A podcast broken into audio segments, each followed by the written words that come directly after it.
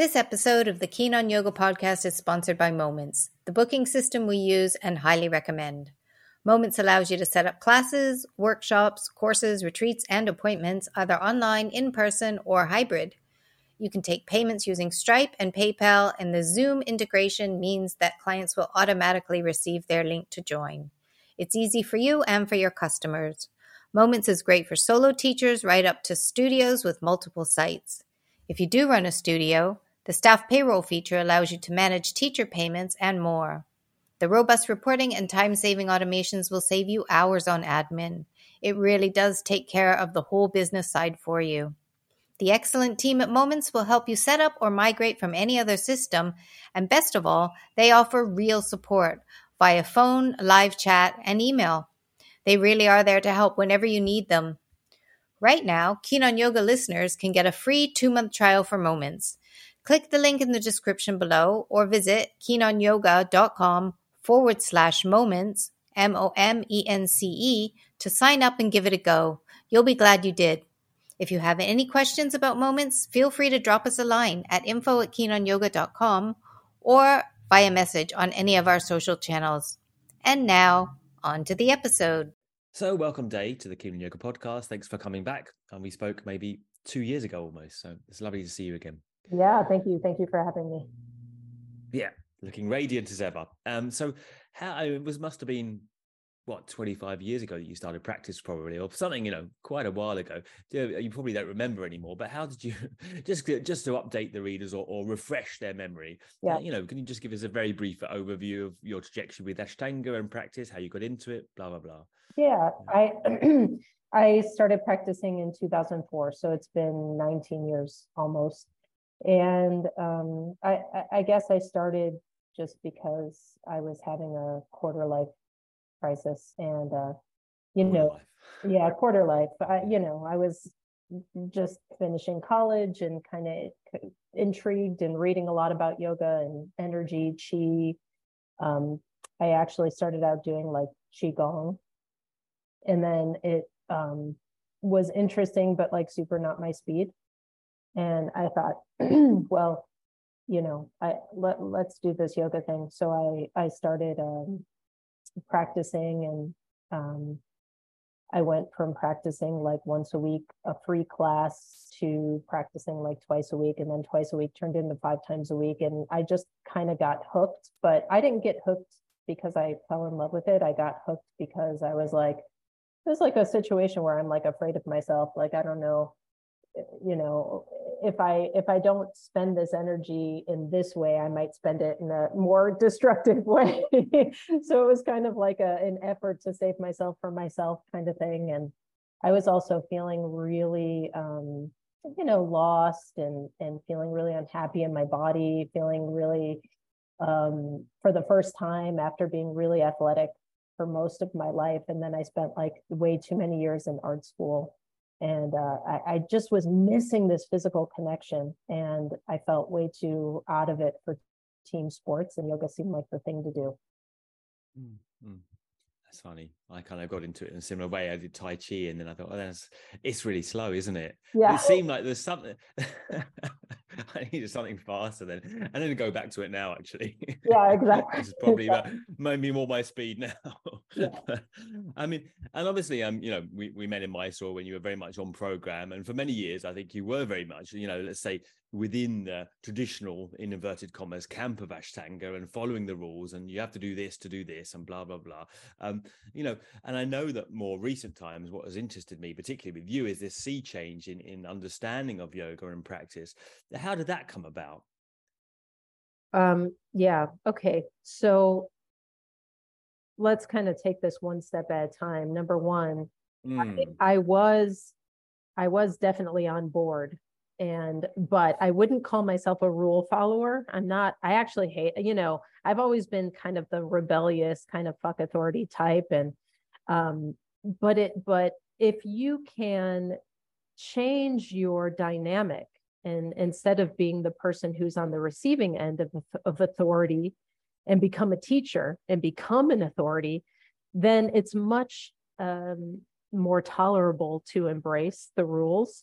And so that's where i found myself.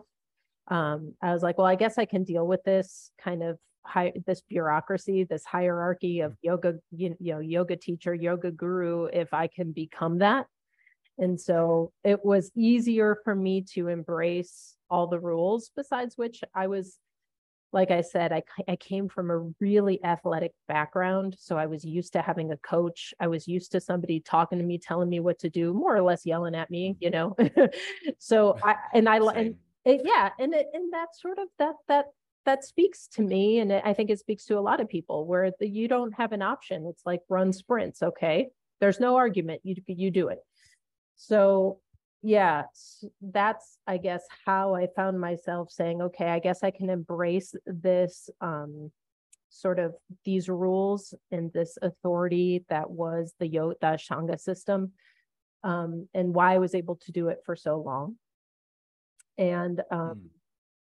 You know, I just really wanted to see myself kind of climbing the ladder and and doing what what a lot of people want to do but don't necessarily admit which is become authorized become certified become one of these the the the select few people who actually have this piece of paper and say yeah i you know i did i did it. Well it's it's a little bit easier to accomplish that nowadays. I think people i think they're handing out authorizations a lot easier but um I think certification. I mean, on, on as a as a a kind of random meandering as a, a, sideline. I don't think certification certifications become necessarily easier though. I don't. I still yeah. think it's at a premium, isn't it? You know. Yeah. I don't yeah. see that as speed. Authorization seems to be to a penny now. It's like, and who isn't authorized? But right. know, certification, because I also was really would have loved that. Really. Yeah. Now, now I'm not so bothered. I would never get it now if Sharat's seen any of my stuff. Right. Right. No, for sure.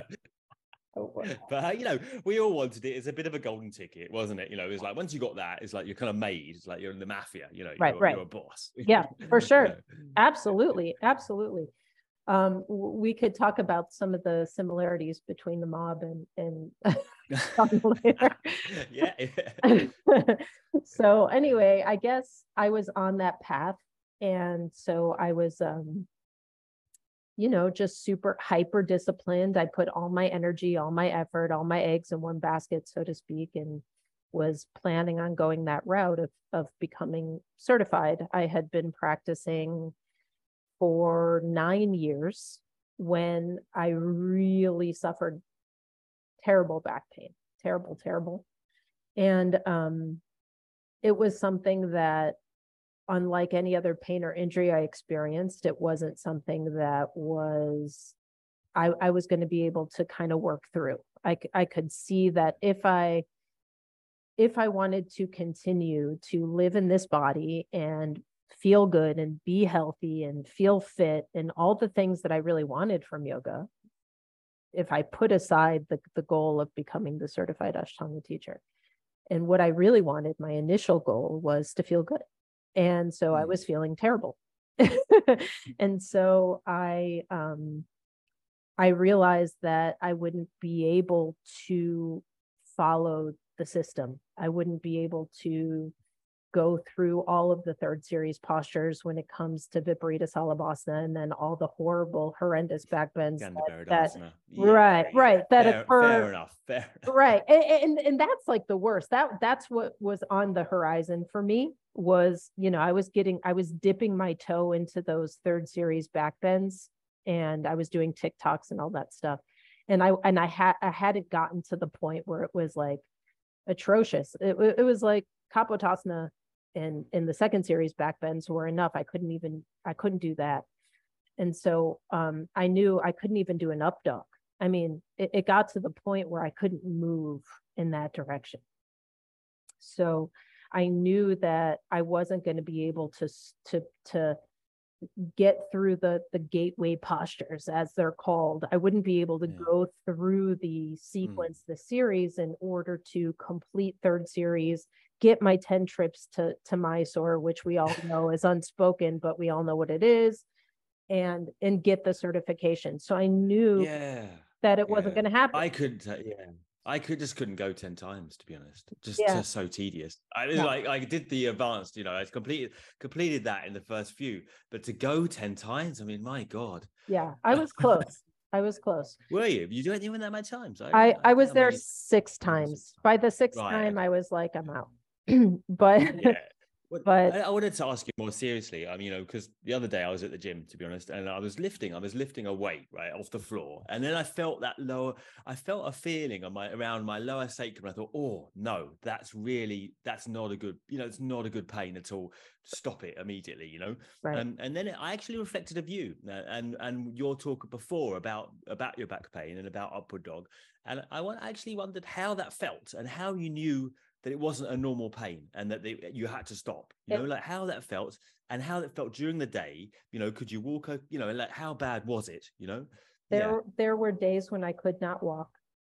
right, Not not not full days, but where I couldn't, you know, I just couldn't stand up straight. I just couldn't get up. right. I just Mm, um excruciating. I had days of excruciating pain. And then on the days that I could walk and that I was functioning, I was still in pain. I was just Right. able to move around, but I was I was experiencing a constant right. Yeah. chronic pain for not days, months. Months. Whereabouts was that? Because people talk of back pain, but it's pain? also quite ambiguous generally, right? It's like, oh, back pain, but you know what I mean? Like, how Yeah. did it manifest for you more specifically? Yeah, so it was so this definitely like there are different types of back pain, so it's a good Mm, idea. mm. So it's good that we talk about it, but it so it's it was in my lumbar region, but muscular, very close to the spine on my right side. That but my entire right side was very, very bad. My left side was bad too, but because the right side was so bad, that's where I was really experiencing it. So um, whenever you have that lateral pain, either right side or left side on your low back, I would say that that's a very strong symptom of being an anterior pelvic tilter. If you have pain in your actually right dead center, right on your spine, and you have a tendency to feel it more from uh, the, like the front side of your spine, so it's it's kind of a a hard thing to locate that would be more because you're on the posterior pelvic tilting side and you're and you have too much spinal flexion. So I definitely had the symptoms of of too much spinal extension. Um, and I didn't know for a really long time, I didn't know what to do about it, other than the fact that I should probably stop doing some of these back bends.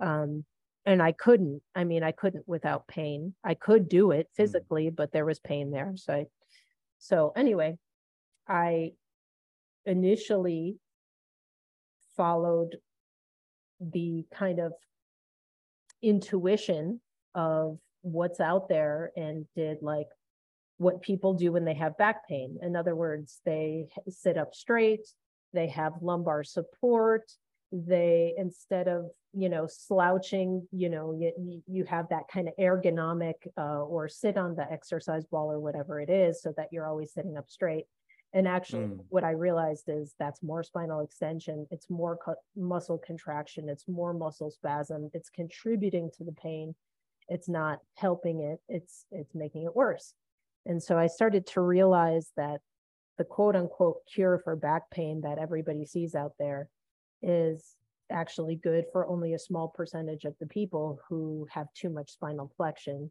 but the majority of people especially in yoga especially athletic people especially people weightlifting um, have an anterior pelvic tilt and too much spinal extension and they actually need to round their back and release it so Mm. Just all to clarify for the for the listeners, Yeah. posterior and anterior tilt. yeah Just So- to make sure that we got this now. Right. carry So, right. That's a good thing. So, Yeah. uh, anterior pelvic tilt. If you if you can imagine your pelvis as a bowl, so you think of the points of your pelvis being like the top of your pubic bone, your two hip bones, the iliac crest that you can kind of palpate in the front of just below your abdomen on either side above your thighs, and then your sacrum. So if you can take those four dots and draw a circle around that, imagine that as the rim of a bowl And if you were to take the contents of the bowl and tip them forward away from you, that's forward anterior pelvic tilt, meaning that your pubic bone drops and your tailbone lifts. If you take the contents of the bowl and you act or imagine that you're trying to take a sip from that bowl and you tilt it towards you, your tailbone drops and your pubic bone lifts. That's posterior pelvic tilt. That's what people say is tucking your tail. So if you have that as your default neutral position, PPT, posterior pelvic tilt, you will have an increased lumbar flexion. If you have an anterior pelvic tilt as your default natural posture, you will have an increased spinal extension. So I hope that's clear. So That's I a have beautiful metaphor, actually. I love that bowl. I mean, I just before you carry on, how long? I mean, you know, how long is this going on for? This pain, because I know a lot of people that are in pain for years. yeah, And years. Because I know, and and you, yeah, and you described it beautifully. The kind of dark night of the soul, as it were, really, that you've done this whole thing for so many years and invested all your eggs in this basket, and then it can became more and more patently obvious that you just weren't able to continue anymore, right? Or it's a choice, like you know, like being able to walk, or or you know, just you know Yeah. it, it's so toxic the way that people Mm. and including myself the mentality that's wrapped up in this thing because people think that it, it- i i don't know if it's just i don't know I, I it's just a human thing i think i don't know if it's a yoga thing but people think that if you don't continue on with whatever your commitment is that you're you're a quitter or you're a failure or and there's so much for for somebody who's so ambitious and so determined this can be a Mm. real mind fuck it can be a real Mm. uh difficult thing to to overcome for lack of better words and and really the the issue is that what i started to realize is that i'm not a quitter if i continue with this thing that i was committing to what i thought i was committing to what i really was committing to was the idea of health and fitness and feeling good and Mm. being my best self mm, and yoga was Mm. just a vehicle mm, I wasn't committed to the yoga, although there were times when that line blurred and I thought I was. And that was the part that was very, very hard to read, to understand, mm, is that I felt like I was committed to the yoga. I was committed to Ashtanga. My identity got wrapped up in it. I'm an Ashtangi. I'm an Ashtanga teacher. mm, This is my life. This is my career. This is what I do. All those things. How could I be a quitter? How could I quit? But what I really understood was that I was choosing myself. You're you're you're not if you continue to go to something to stick with something like Ashtanga or yoga or something outside of yourself, then you're committed to the thing. You're not committed to yourself, you're committed to the thing. And therefore the thing bears more weight, more importance than you. So I had to really separate myself from that identity and say, Ashtanga is not me. I am not Ashtanga. I'm me. And I had to say, I commit to me. I don't commit to this. I commit to my health. And that's that took a long time of mm. peeling away, you know, and, and modifying and learning how to move my body differently and then doing a ton of research and really digging deep and saying, what is what do I really want? What's the goal? The goal is to be strong, fit, healthy, look good, feel good. You know, be a nice person, be a good person, be all the things that yoga wants you to be in the world, which it certainly wasn't making me. I was a bitch. I was pissed off. I was irritable. I was in pain. I was, you know, all those mm, things. mm, mm. Yoga wasn't doing that for me because I wasn't feeling healthy. I wasn't feeling fit. I was feeling bitchy, nasty, irritable, awful person. So I really had to say, okay, just because there's this practice called Ashtanga yoga, or just because there's this thing, doesn't necessarily equate with what we think are the results that we want. Mm, You really have to separate that. And I know, and I really honestly feel like my mission in this world at this point in my life is to help people kind of remove themselves from that from from breaking free from breaking away from something that is hurting them ultimately and um and giving an alternative a happier stronger alternative right? So your mission is kind of rescuing people from from Yeah. the cult of Ashtanga. Yeah, yeah, that's my mission. Yeah, and and there's But no how- way you can do that. At, least for me, there's no way that I could. I how would I? How could I possibly do that unless I knew it? I, I've been there. I know it. yeah, yeah, yeah. So yeah, that's how. How how yeah. How long does that take and how did it go? How you know the steps of of re reimagining a practice because obviously it's so easy right? You've got this practice you know it so well you do it every day and then it's like well what are you left with? I mean you told me last time you don't really do upward dog anymore right? So i mean Yeah. right? So i mean the practice of yoga is very different to you now. I mean how did this go and how did you learn how to do what you do now? And what do you do now? Very very many questions there. Yeah, yeah, yeah. Incredibly long, slow process that I went through because I was discovering it as I went. And so what it looked like initially was removing sections of the practice. So I I Right. was continuing the practice, but I re I, I- for instance, I started my second series at Bakasana. I skipped all of the posture, you know, every, you know, Yeah. Alabasana Danya, Dekasana Danya, or whatever. all the back bends all parts, that. yeah yeah Gone. And Yeah. I started second series at, at Bakasana. And I went through second series if I was doing second series. I did third series, but I stopped right at the, you know, at, at Purna Matsyendrasana, right at the twist. That would be my third series practice. And, um, and then I would do primary. So that, that's what my practice looked like was that I was just removing sections and doing the, the sections that felt therapeutic to me, that felt like I was getting more rounding in my back. I was releasing some of those tight muscles, which took me some time even to figure that out. I, you know, Mm. initially I, I was going for the back supports and sitting up straight and not rounding my back at all. And then I started to understand, yeah, the rounding actually is feeling good. I'm starting to release it. Initially, it was incredibly painful because it's it's painful to release tight muscles. Just like if somebody has tight hamstrings and they stretch their hamstring, it's uncomfortable. So I had to go Mm. through kind of a period of of recognizing this is this is actually feeling good and not bad. so that took some time. And then eventually I I removed up dog.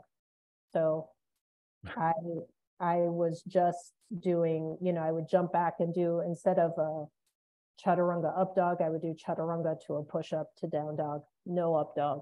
So up dog was removed.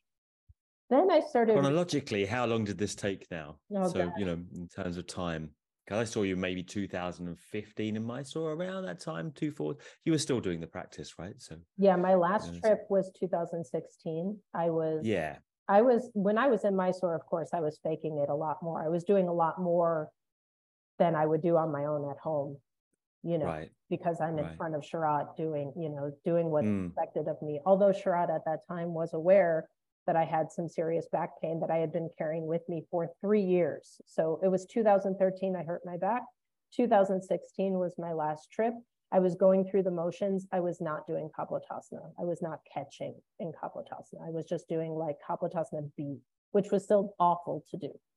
So it, Right. it took years for me to really let go, you know, but again, on my own, doing just those sections of the practice, I that's probably about where I was three years later. And then hmm. I started again not doing up dog. And then I what what was a really big switch for me was that I'll give you an example. So let's say that your your goal is to stretch your hip flexors. And you can do two things. You can do a split, which is a oh wow, beautiful split, you know, third series asana, Hanumanasana, whatever. Big, nice, beautiful pose, picture worthy. But what happens a lot of times when people do a split is that they wind up leaning a little bit to the side, right? So they're they're kind of cheating the hip Mm, extension on yeah. that back leg because, as we know, it's Mm. And so you just kind of cheat it a little bit. There's little compensations and little things that happen. Or you can do a low lunge and you can do a strong posterior pelvic tilt, you know, and, and engage your back leg glutes. And you can do like a, a stretch on the wall or, or the lunge. Now, what's more effective at, at the end, the goal, which is stretching your hip flexors or getting hip extension? Is it doing the split, which is the ooh ah type pose, or is it doing the low lunge, which is simple and effective? So then I started saying, okay, I'm getting more benefit out of doing very, very simple movements. Why am I bothering to complicate this with, you know, I, I feel great doing Janu Shirsasana. Why am I complicating it with putting my leg behind my head as well? Why am I complicating it? Like I am, I'm able to get essentially at the heart of what I'm trying to achieve, doing much simpler things than doing these ridiculous, complicated asanas that actually you wind up with a lot of compensation and a lot of other issues that go on. You think you're doing one thing, but you're actually doing a whole lot of other bullshit. So then I really started to say, okay, well, there's three really good asanas that I can take out of this. Janushirasana, wide, wide stance Janushirasana, a, a modified Navasana, which is more like a hollow body position, and, and a, a rounded back Paschimottanasana or forward bend. Those were the three asanas that I felt were valuable, seated asanas that I felt were valuable. Hmm. At the end of, again, years and years and years of stripping it back down and, and taking a look and seeing what do I, this is actually what I need. This is actually therapeutic. This is actually the most effective, most efficient kind of, you know, draw a line between A and B. that, that's it. Mm, mm, So those those were the poses that I kind of did, and I just kept doing them on repeat, and I kept the jump backs. I kept jumping back, jumping through, jumping back, jumping. Right. I like the Just vinyasa. keeping doing those three postures Pretty with much. the vinyasa. cycling through. Right. Yeah, pretty much cycling. How did hmm how did this affect your kind of feeling of yourself as a teacher and what you were teaching, right? Oh, I was- obviously yeah, you're not doing Ashtanga anymore as such, but you're still teaching it. And how do you envisage Totally. your identity as a Tot- teacher? Totally. Yeah. absolutely zero integrity there because I was hiding. So I was doing Right. a practice that was super, you know, it was similar. I was doing jump backs, I was doing jump throughs, I was doing a couple of the postures in a very modified way, uh, blah, blah, blah. But then I would go and I would teach a Mysore practice. And so one of the things that was really a tipping point for me was that I had a girl who was a former gymnast.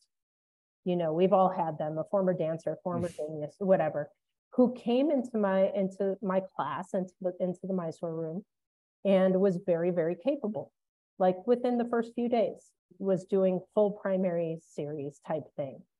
And um, and I'm one of the people who was like, oh, memorize this, do this, do this. She knew it. She got it. She was doing it all. And she saw somebody who has been practicing for many, many years doing TikToks or doing scorpion, doing something. She's like, oh, can I do that? And I was like, well, do you know how? And she's like, yeah. And I was like, well, that- I, you know, if you can do it, go ahead, and do it. So she started doing it because it was in her background. She was doing TikToks and all this stuff, being only in the class for a couple weeks long story short, I stopped seeing her. Didn't see her. Two weeks go by, three weeks go by. This is a girl who suddenly came out of nowhere, was showing up every day, every day, every day. And then she, Mm. then she stopped showing up. After a few weeks, I saw her again. She kind of comes into the room almost with her head down, tail between her legs. And I'm like, hey, where have you been? And she's like, "Ah, I just had so much back pain. I couldn't, couldn't move. I I didn't feel like I can come in and do the practice, you know. I was like, God damn it, here we go again. We're, Hmm. you know, Mm, it, what's the yoga for? The yoga's to feel good, not bad. So I said, listen, I'm going to show you what I do. So I started, this was the first person that I actually taught what I was practicing. Rounded back, wide stance Janushirasana, hollow bodies instead of Navasanas, jump backs, jump throughs. Let's work on strength. Let's work on that kind of, you know, that graceful element of moving, but let's get rid of the back bends and get rid of all this other bullshit, all these other postures, and let's work on something that's going to make your back feel good and still feel hmm. and still feel empowered. You know, this girl, if you want to do a handstand, do a handstand. You want to do a jump through, do a jump through. It's not going to hurt your back.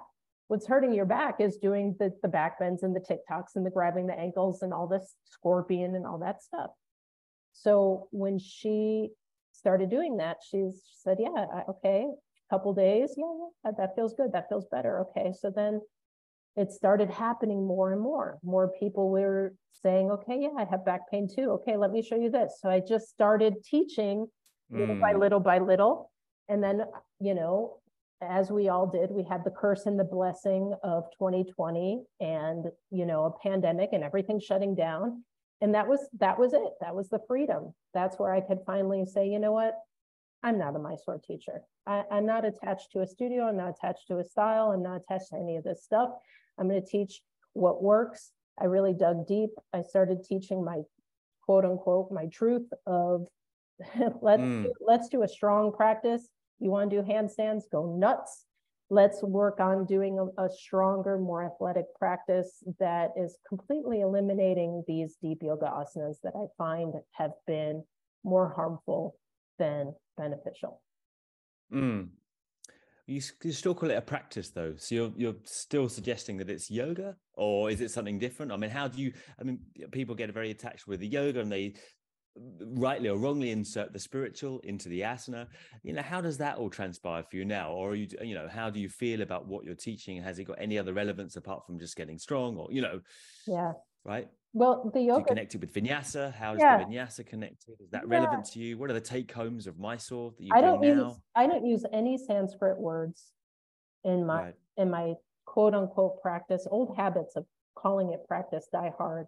But when I write about it, I generally write about training, athletic training. Right. Um, I haven't dropped the word yoga from my name, Day One Yoga. Um, I still believe in yoga. I believe in the idea of yoga, but just because the the yoga again doesn't mean yoga is not equal to doing deep yoga asanas. That's that's that's a modern invention that people like to call tradition. So that's not what yoga is to me anymore. And so I I really went back and forth on keeping the name Day One Yoga. Should I just be Day Hmm. One? Should I just be the Day One method? I you know I didn't know um, because I knew that I was going to get a lot of quote unquote yoga people who are like, hey, that's not yoga. Well, to me it is, but I don't have Sanskrit. I don't have asanas. I don't have vinyasas. I don't have that anymore. Mm. So it, it is sort of if so why is it still why is it still yoga?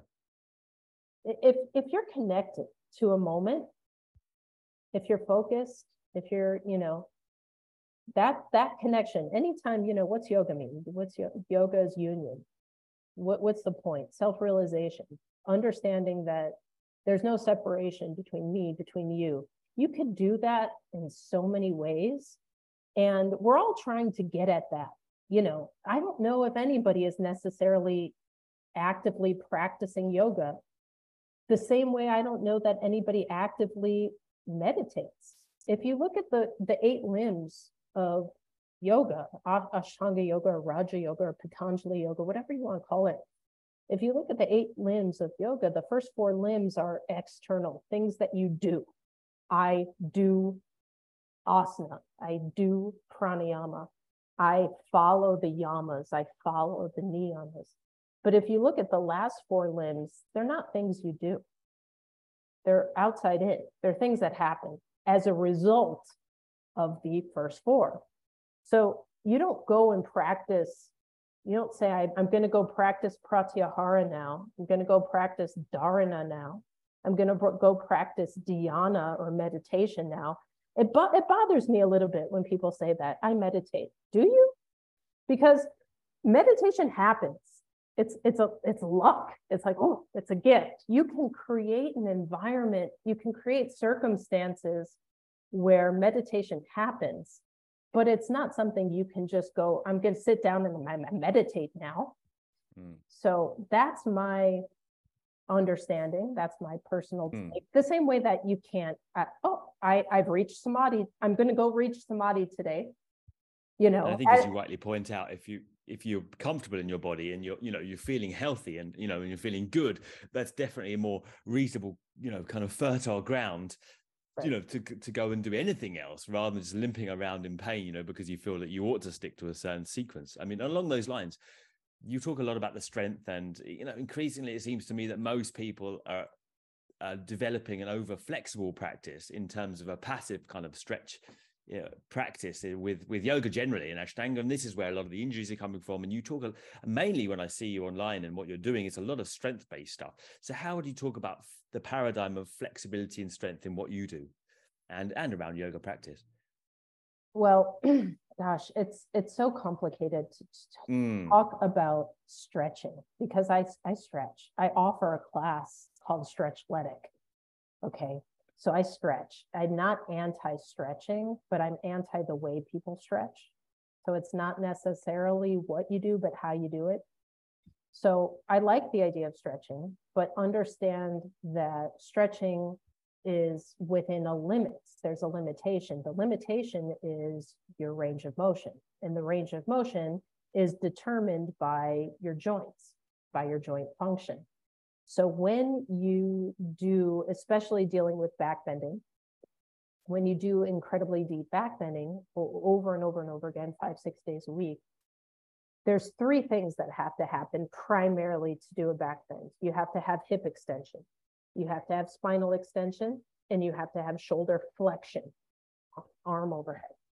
So fair enough yeah if if all three of those things are operating you know equal parts one third hip extension one third spinal extension one third shoulder flexion. Theoretically you should have a quote unquote safe back but what happens for most people especially when they're going pushing pushing pushing deep deep deep deeper deeper deeper catching all this is that well especially for anterior pelvic tilters hip extension is very poor. So you can have a range of natural range of motion of hip extension anywhere from 5 to 20 degrees mine is definitely on five or, or less. So I don't have great hip extension. It, there's another person who might not have great shoulder flexion. So what they do instead is they might do a combination of abduction and external rotation and upward rotation of the scapula because they don't have great shoulder flexion. So their arm is going to move in such a way that they're quote unquote compensating. They can't get that shoulder flexion. And so what's going to give? The area that's not a hard, fast joint, like your elbow joint or your knee joint, but your spine, which has these, you know, cushions of liquid in between each vertebra. And that Mm, there, there's a give. So even though your spine goes into about 25 degrees of extension, that's max.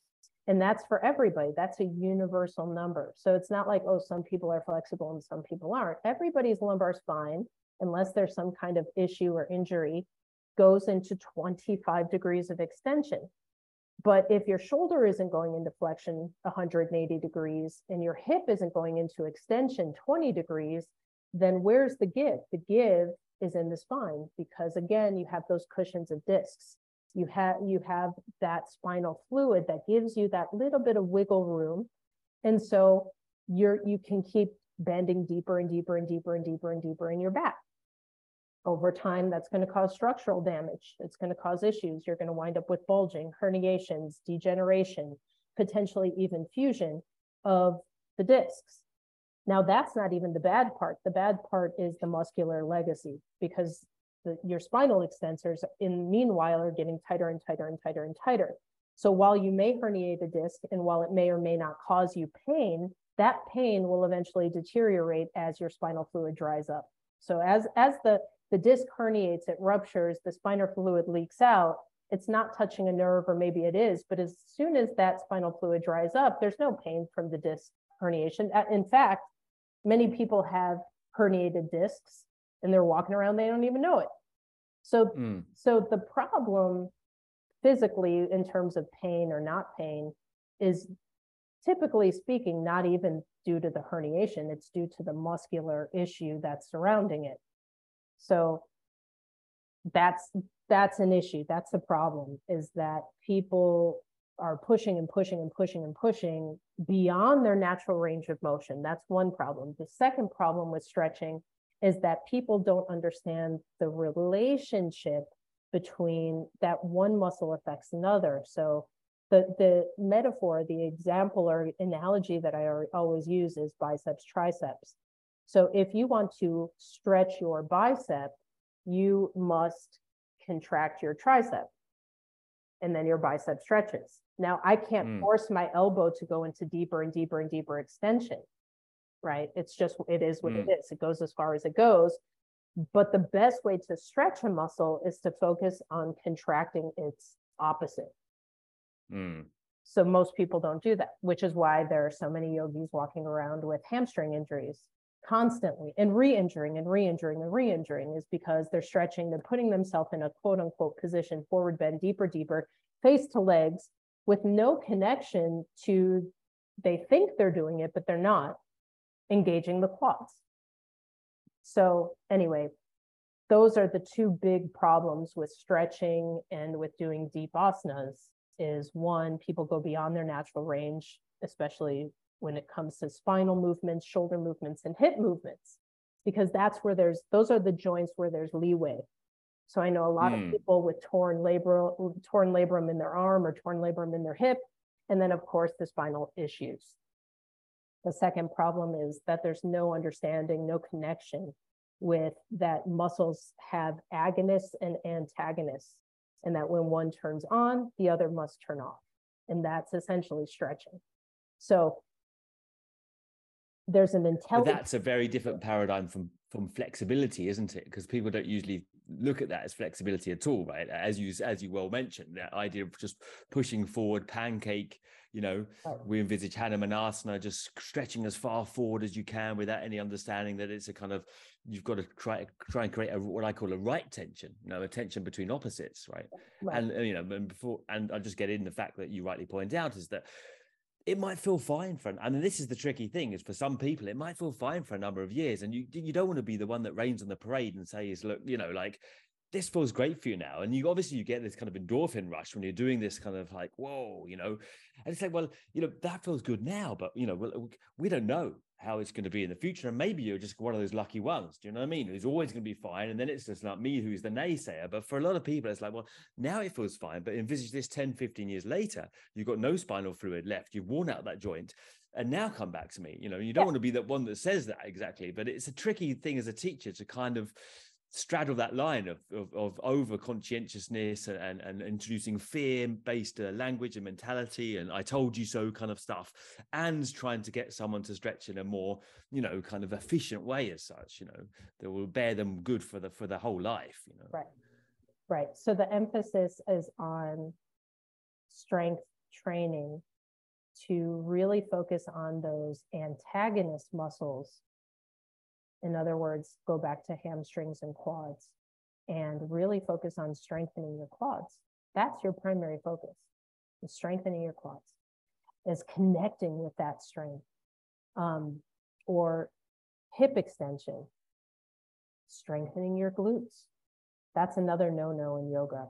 Relax your butt, Mm. relax your butt. Or or if you're in the UK, relax your bum, you know.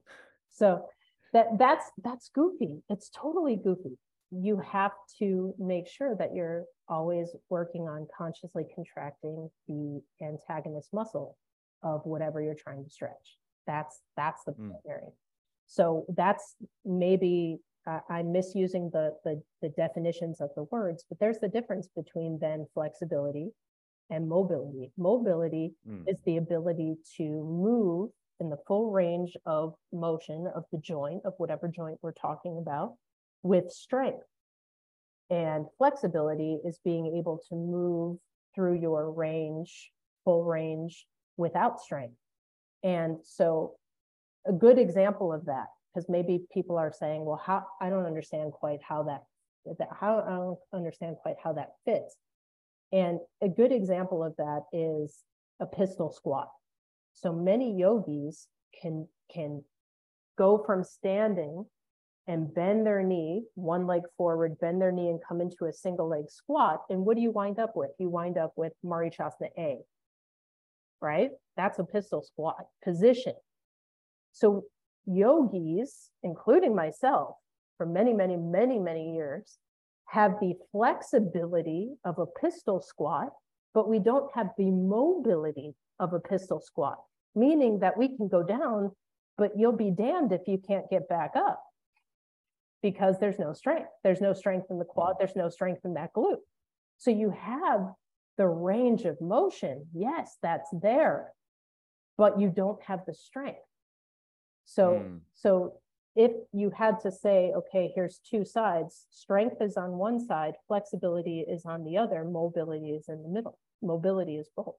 It's having strength in your full range of motion. You have the flexibility, you have the strength, you have both. So that's the primary focus whenever there are quote unquote range of motion issues, is to always deal with the, the, the muscular side, the strength side. So I could pin you down and say, like, for someone who has experienced no pain whatsoever, and you know is sailing through a primary series quite fine, it is there enough strength building stuff there, you know, in the asana, or you know, I mean, for someone who's able to do it and there's no problems right now, you know, or do they need to? Would you say they need to concentrate on building strength? I mean, you know, because Mary Marichyasana A, for example, does not really. I mean, I would like to say, like, you know, if you get it right and you push the leg forward instead of pulling that knee back, you know, you're building a little bit of flexibility in the thigh, perhaps in the quadriceps, in the solearis, you know, but you're not really developing the strength there to come up from a pistol squat, right? And you'll never get that, right? You'll and just never- like us, I would like to, I'd like to say that, you know, oh, you know, if you get your chaturanga right, it'll help you with the handstands or help you with the arm bounces. You know, I, you know, if I'm patently honest, I've never just done chaturanga, right? You know, to get myself to a degree of strength that I needed for the arm balances and not coming from a particularly strength based background or, f- or physique. I, I didn't just do chaturanga, right? You know, Right, I did a lot of push ups and a lot of other stuff. Right. Yeah. Yeah. Um, you know, it's it it depends if you know, to go back to your question, say, is a Ashtanga primary series, let's say, enough for strength building? And Mm.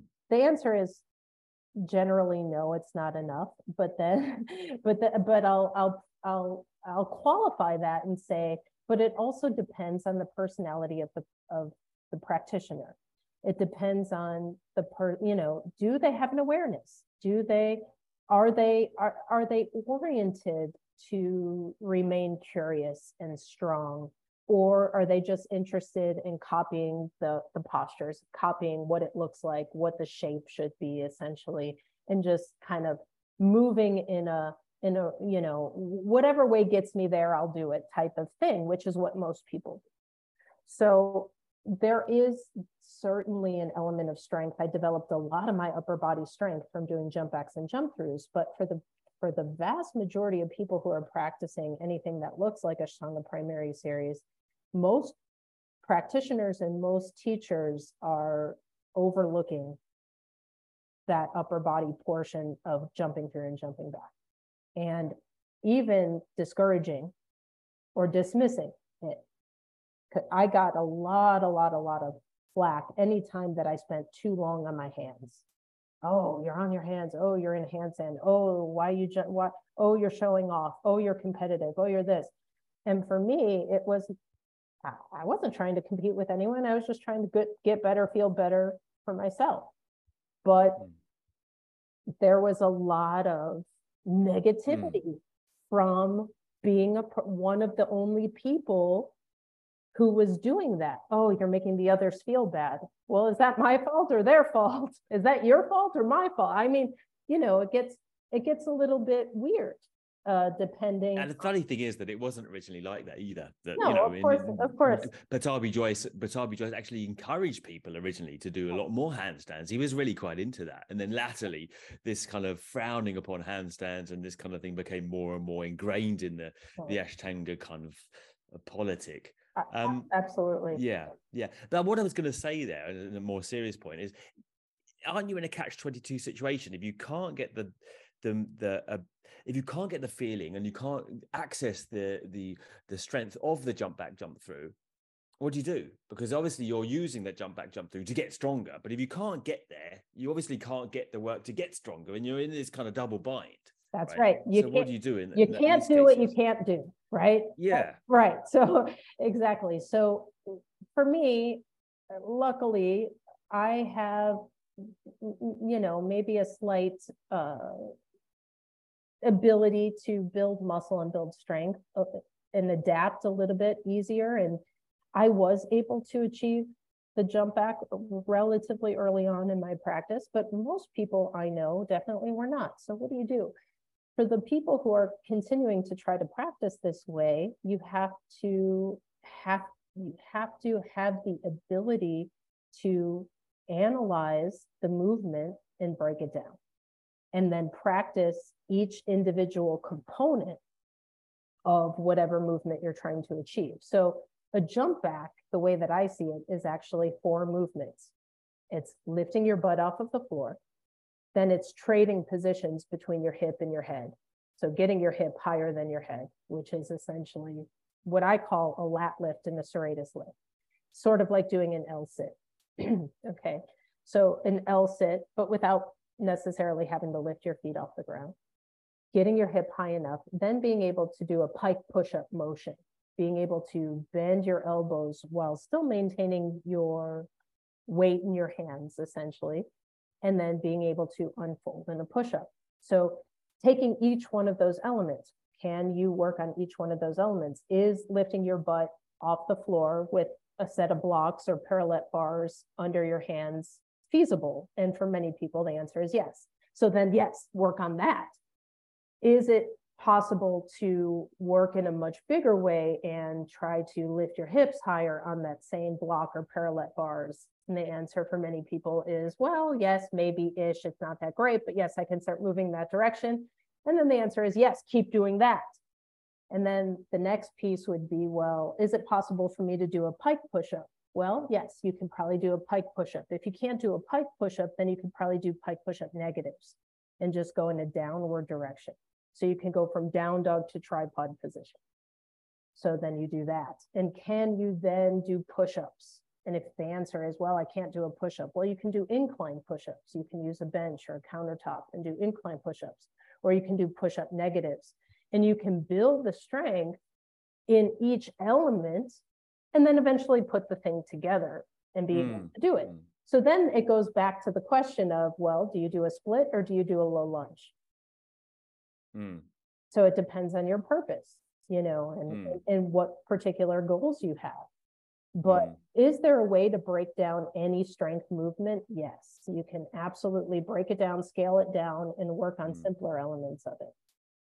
I think you strike upon a good thing there because a lot of the I kind of see a lot of the yoga movements as shorthand, really, like kind of a general because there's so many things going at the same time. It's like it's a compound movement, involve like with a jump back involving a whole bunch of different things. And as you say, it's like it's really quite complicated. And and some of the basic, more kind of let's call them functional training or gym movements, which are just simply one movement at a time, are very helpful because then you kind of access, okay, I'm doing that with that muscle rather than the, you know, this jump back, which is like, well, you're going through this whole range of different muscles here, right? First, you're using a certain group of muscle, then you're changing it, you're doing a different thing. And it's like, you know, very very hard to grasp so you know to grasp something is always easier break it down can you flex your bicep yes okay right like Okay. you can you you know right you're right i mean everyone could do that right, Right. then so like well can you use your deltoid a bit and Yeah. can you you know so you Right. get one by one rather than this introducing like before you've even learned to read and write introducing a whole shorthand script you know which Exactly. which goes back to the idea of pre-yoga but you know but you know a lot of people are unattracted to this idea obviously because it doesn't have the the the the the seeming spiritual in, in, inserted in it right? So and i think this is what grabs a lot of people and it may have grabbed you right? This idea of mysore the myth of the whole ashtanga tradition. You got you know before obviously Pattabhi Jois fell seriously out of favor. You had him there you know you had Sharat, you know you had this whole thing you know? I mean where so how how do you find the how do you encourage or talk about the motivation now whereas before you maybe would have had the photos at the front and it would have been this tradition that we're buying into that we feel supported by Yeah. is there anything in that that you you would take take away and bring to what you're doing currently Yeah, I mean, um, it's a good question because I know that there is an argument for that. Of course, I, I don't feel any conflict and, and for myself personally with that. I feel very just as spiritual now, if not more so than I was then. But for others, yeah. But again, I, I, I would say there's there's a thing about the spirituality or the commitment and, and placing it on an object or a concept or a thing that's outside of yourself versus something that's inside of yourself. So if you can remain true to what's inside of you, then you can have a spiritual experience, you know, going to a spin class. I mean, why not? You can have a spiritual experience. And, and, and I, I can't Mm, mm. imagine any yoga person disagreeing with me. You can have a spiritual experience walking in the woods or going going going for a swim or riding your bike or whatever whatever it is so Mm, you know for me try to my advice to anybody who would be struggling with that would be Mm. try to find the beauty try and, and find the the the, the spiritual aspect of every living moment. And and if you find joy that's the spiritualism. That's it. Mm, you know the mm. joy of improving the joy of getting stronger the the spirituality of of connecting with yourself of taking the time of focusing of breathing whatever whatever it is. Yeah, and as you say, the, the the quickest way to obstruct that is to just feel like like in pain and, and suffering whilst doing what you feel you ought to be doing, Right. And it just feels seriously conflicted. And I think so many people have suffered through that conflict. So that's why I think you you giving voice to that is is very pertinent and very relevant. I want to ask you three uh, questions about the three fundamental um, words that we hear in yoga and how you would translate them to what you're currently doing: vinyasa, bandha, and breathing. yikes i don't do i don't I, you wow i don't i don't teach or follow any of those things. Never did never did i ever quote unquote worry about bandhas. To me that was like a load of bull from the beginning. Um, and i knew that because i was never consciously engaging my bandhas and i was jumping back while others who were consciously engaging their bandhas were not getting anywhere. So i it's from the very beginning that was that was something that never held true for me um, and I could probably go into a little bit more depth about the Bandha issue, but uh, Oh, briefly, yeah, yeah, do. Um, I So- think it's relevant. I mean, because I think most people, what you say when people say engaging their bandhas, what you, well, what people generally feel is the pulling in of the, the lower abdomen, and, you know, to the main part, which is mainly a kind of abdominal kind of squeeze, right? But I don't see that as bandha, and I'm sure you were engaging something to jump back, right, so but it was was my lats, we my might- X. D, right? the the Bandha thing, that's the that's the that's the problem, is that it's a big confusion. Number one is Yeah. people, what is it? Is it an abdominal? Is it a is it a suction? Mm, mm, Is it Uddiyana Bandha? Or is it a contraction where where in, in other words, the way that you would brace your abdomen if you were getting kind of punched? Or is it Mm, mm. or is it Mula Bandha, which is could it be a contraction of the anus or the perineum or mm, or, or, or what? Mm. So they, they, there's also been, I'm, I'm fairly certain, a few studies done about overly engaging the, the quote unquote Mula bandha or, or doing the Kegels eh, that mm. could actually weaken the thing and cause more problems, the more that you're quote unquote consciously trying I've to heard that. Yeah, yeah. So there's there's a whole host of problems. I, I truly think that these types of bandhas, Mula Bandha, Uddiyana Bandha, that we've read about, learned about through oral tradition and written tradition, is was really originally meant for pranayama, which I am no expert on. So if you're going to do these quote unquote breath retentions, kumbhakas, whatever, then you are to engage these bandhas, which would certainly help you retain your breath. But while you're doing a moving practice, that is not, or even just doing an asana where you're holding for five breaths, doing that over engagement, over consciousness of, uh, of a muscle that is already meant to be engaged essentially 100% of the time, unless you're using the bathroom, the muscle's engaged. It's in a tight, contracted position. The only time Mm. it's not is when you're urinating or defecating. This, so you do not have to go out of your way to engage a Mm. muscle that's already engaged. Mm, It's like you're contracting a contraction, essentially. You're creating a spasm. Mm. So mm. that's my take on this. And, and the way that I find it seeped into the context of what was then called hatha yoga or asana yoga or whatever was, I think, a, a, a misuse of the word, of the practice, uh, and oftentimes an excuse or, or a tool that was used as a manipulation. That was one of what wasn't that the famous adjustment of Pattabhi Jois was a Mula Bandha adjustment on you know.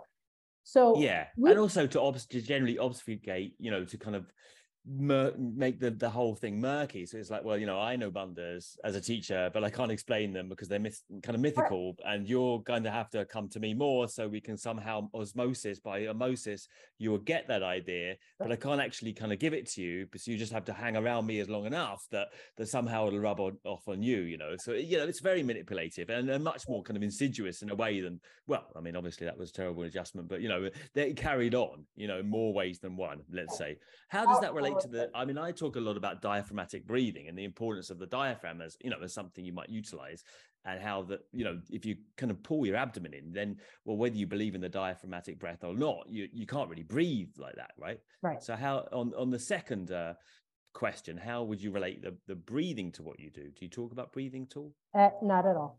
Not at all. Right. If you're going Right. to do a breathing practice, in my opinion, then do a conscious breathing practice. And a good place to do that would be sitting down or Right. in a, in a cold plunge, also sitting down. Those would be great places to work You on talk about breathing. handstand when you're breathing, inhale or exhale. You don't use the breath at all in what you're doing. No, but that Right. just because I don't say, Mm, I don't give breathing cues does not mean that people Mm. aren't breathing. They're breathing. They're breathing intuitively. mm, And that's what I think Right. is really important is intuitive breathing okay. through movement. Right. So Mm. a lot of things in uh, that I've heard in my almost 20 years of doing conventional yoga with teachers kind of in and out of my ear is that you should never hold your breath. But that's actually like, oh, you don't hold your breath. Don't, oh, keep breathing. But if you were to do something like, let's say that you're doing down dog and you're going to do jump forward. Well, if you jump and you're trying to, let's say, float or suspend your movement and land softly, you know, the way the greats do it, you know, the Mm. the the David Swensons and and the Lino Miele and the beautiful practitioners that we've seen just kind of, you know, Richard Freeman just kind of landing their feet between their hands like a feather. Well, how did they do that? I can tell you right now, they're not breathing. They're suspending the breath. And the reason why they're suspending the breath is because they're trying to suspend movement. So there's an intuition in that. If you are doing something like a press up, the same way that you would do a deadlift, there's a moment when you maybe exhale partially, maybe not fully, and brace, and then do the deadlift. Yeah. Yeah. And there's a lot of that in, in heavy lifting, uh, Olympic weight- weightlifting and things like Yeah. that. You Yeah. stop, I mean, I- pause, and you Yeah. suspend. Yeah. Yeah. Yeah. Same with Yeah. Yeah. same with a press up, same with a forward jump where you're trying to suspend that movement. So, but do I have to coach that? No, because people are doing it. They're doing it. If they're not doing it, if they're they're trying to breathe and breathe and breathe and breathe, they're not moving quote unquote softly. They're not floating. And they're most likely not pressing up. They're failing at it, which is okay. That's part of the learning process, but it's it's it's another complication. I'm so busy talking about muscle engagement technique and moving your body in such a mm-hmm. way. Let's deal with the physical. Let's deal with things that we could touch and see. And I'm going to hope that the breath goes along for the ride, which I believe in our infinite intelligence that it will. Yeah. I mean, I, I, I mainly, I mean, a lot of that I agree with. I, I think there is a role for the diaphragm as a muscle in, in terms of how it can affect the rest of the body. Um, but I, I agree with a lot of it. And I mean, I always go back to the story that I invited this one guy, you'll know, you know who it is. I'm not going to say who it is over for lunch, right? In Mysore. And um, I was picking his brains. How do you do that stuff? How do you do that? How, when you're lifting up to those handstands like that, how, what are you breathing on? The inhale or exhale says, I don't breathe at all. I, ah, I don't breathe.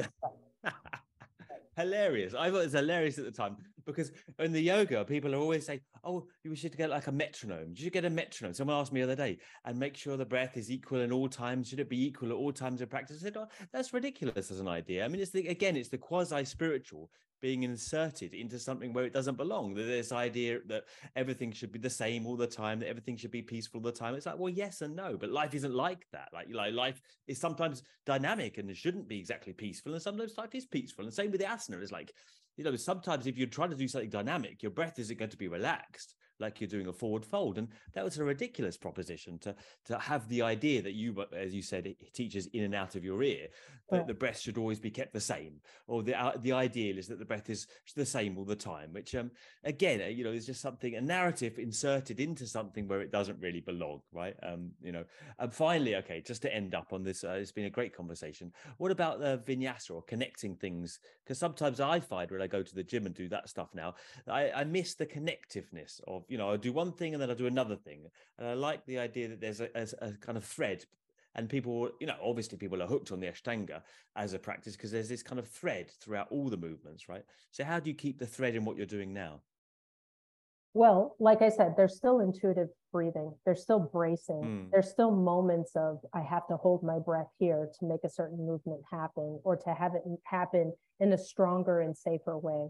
So breathing is inevitably a part of everything that we're doing. I'm just not doing Ekam Dve Trini counting breaths anymore. Mm, And I'm not cueing them because I honestly believe there's so much going on in what I'm teaching. mm, And, and also, I will say this: it's sort of like when I'm teaching, when I'm doing like handstand drills and something like that.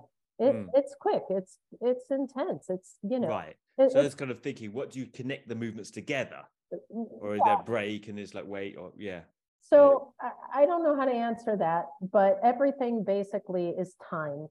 You know, uh, there's some sort Right. of time. Like we're going to do tuck jumps. We're going to do tuck jumps for 20 seconds straight. Now, one person might do five tuck jumps in 20 seconds, while another person might do 10. So I'm not cueing their pace, but I am giving them this is your time to work, and this is your time to rest, and this is your time to work, and there is your time to rest. And in a way, the timing of everything is that thread that would be very similar to, to using inhale, exhale. There's work, Mm. rest, work, rest, work, rest, Mm. work, rest.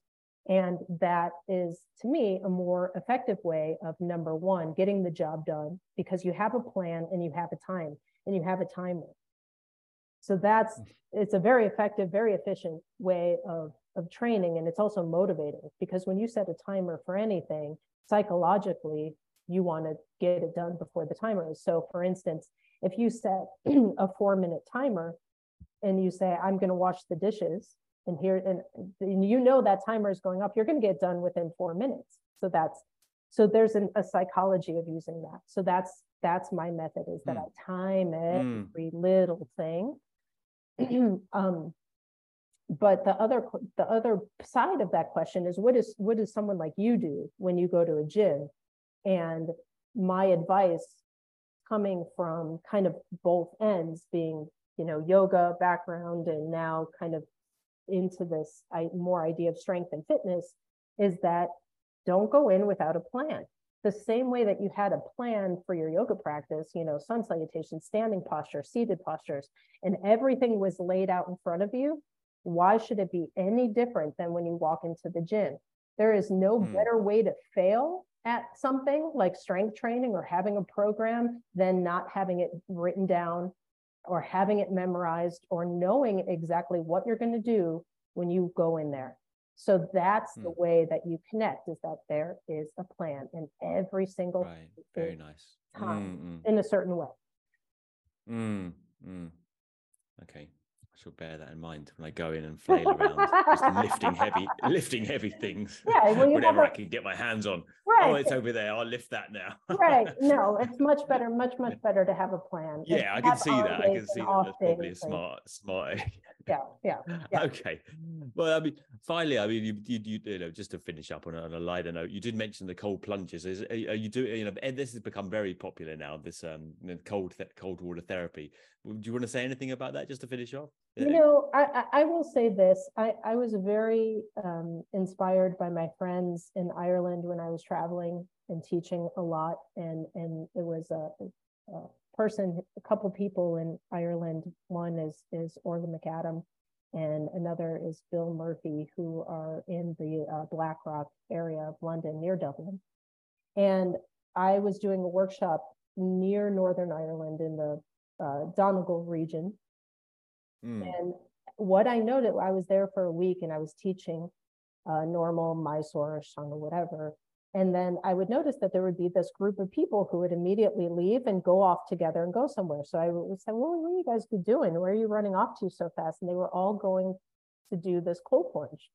And I was like, I heard of that. And I'm, I, you know, my father is Danish. I'm Danish, half Danish. So there's an Hmm. element of cold exposure and sauna and things in that in my blood kind of. So it's not like something that i was totally unfamiliar with.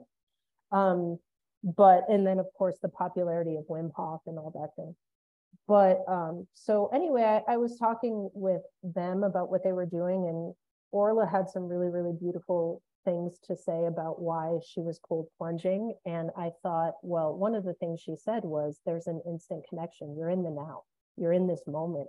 So if you want this idea of well i want samadhi i want dhyana i want i want meditation you want all the benefits of the yoga and essentially all these benefits can be had. Now there's a woman who's also danish um, her name is gosh i hope i say her name right is susanna soberg who's now done the research to determine the op the optimal amount of cold exposure for a week so Hmm. what she's saying is well you don't have to climb mount everest in your shorts or kilimanjaro like wim hof did. You don't have to spend 45 minutes in an ice Mm. bath. But really what they've determined is that the optimal amount of cold exposure for a week best done over two or three days is 11 minutes 11 minutes a week. So mm, over two days you could do one five minute exposure and one six minute right. exposure and have all the benefits and that's it and that's all you need for the week. So now my whole life has become what's optimal right No- Right, no yeah. more two hour mm. yoga practices Mm, and no more why should i sit in a 45 minute ice bath i can do this in two minutes and get done and get out and great and have all the same benefits and the same elation Yeah. the same all those things so that's what i've been trying to follow of course i'm not jumping into the irish sea uh, so I'll, i'm doing cold showers and get, getting into nature whenever i right. can but the idea is Okay. trying to hit that 11 minute mark every week Right. Yeah, I assumed they were going to the sea, and I was going to ask you Yeah. like where you're finding it in the slightly warmer climate in which you live. yeah Um, yeah, I was doing it, but as you say, I mean, I think you know, um, to fin- to to finish on this point, and it's the practicality of it is what works for you, you know, and finding something wi- without kind of punishing yourself or sticking to certain guidelines because you ought to, of actually what what works for you, you know, in a practical daily life sense, and not what you feel like, oh, you know, I mean, because you know, I use the same Ashtanga mentality. Unfortunately, it's kind of ingrained. So as I started the ice baths on the Zibali, and then I, you know, I got a, oh, I was excited. I did a couple of minutes. I never thought I'd get there in a couple of minutes. And then, you know, I noticed that I think, well, if I do four minutes, it'll be better, right? Can I stay here for six minutes? You know, and it, you know, and it can't starts to become this kind of self, somehow self masochism creeps into the whole equation again, rather than thinking, well, actually, what you know, what feels right and what feels relevant, you know, which is as you say, like after the first couple of minutes, it's like that's probably enough, really. you yeah know? yeah yeah Yeah. exactly yeah. yeah i Yeah. i, I and so i get agree hypothermia. there there's the Yeah. the uh the mentality of more is more more is more is more Mm, mm, So mm, mm. there there's no sometimes more is actually too much so you, Exact- you know everything has a balance and the idea is Yeah. to learn what that is and people are exercising and doing yoga way way way too long that's it's definitely not optimal yeah so shorter shorter bouts with higher intensity is definitely a more optimal more uh, preferred way more beneficial way of exercising practicing training whatever you want to call it versus what we have been taught Mm, mm. How long would you uh, say your practice for optimal health will be now? So it's the way that I look at it is very different now. So I do training in terms of skill and skill like there's a documentary that that um, is on Kenny G, the saxophone player, who says that he practices three hours a day. So if you think about that, okay, but it's a skill. He's not, so it's sort of like the difference between if you're a basketball player just standing in one place and shooting three, you know, three pointers or free throws or layups. You're not expending the amount of energy practicing a skill that you would in doing a workout. So the way that I exercise, my actual intensity of exercise probably is no more. For instance, if I look at my workout today, which is actually written down next to me, the actual amount of intensity is five rounds at 15 seconds. So that's about Hmm. two and a half minutes of intensity. Then I did another two minutes of intensity. So I'm at four and a half minutes. And then I did two rounds of, a- of a minute and 20 seconds. So that was my exercise, but I did a six minute warm up. I did some other movements in between there that were kind of act, quote unquote, active rest. So the whole thing Mm. took me 25 minutes, but the actual moment of intensity was less than eight. So that's my exercise. But then can I then do a, one handstand and then time it and then do another and then do another? That's to me like shooting free throws. I'm not actually playing a scrimmage or a game or exercising or breaking a sweat or getting my heart rate up or taxing my muscles. No. So my actual exercise is always going to hmm. be within that 30 minute period. And then if I want to work on skills, I work on that as an extra, as a bonus, the same way that Yeah. Kenny G would play the saxophone. Or or Larry Bird does the layup drills. I'm a- dating myself by saying Yeah. Kenny G and Larry Bird, but that's fine. So whatever. Yeah, that's true. Very nice. And, uh, and it's been a fantastic conversation. So, I mean, really, thanks for taking the time. And I've really super enjoyed talking to you again. And I know everyone's going to love it. So, thanks again. Thank you.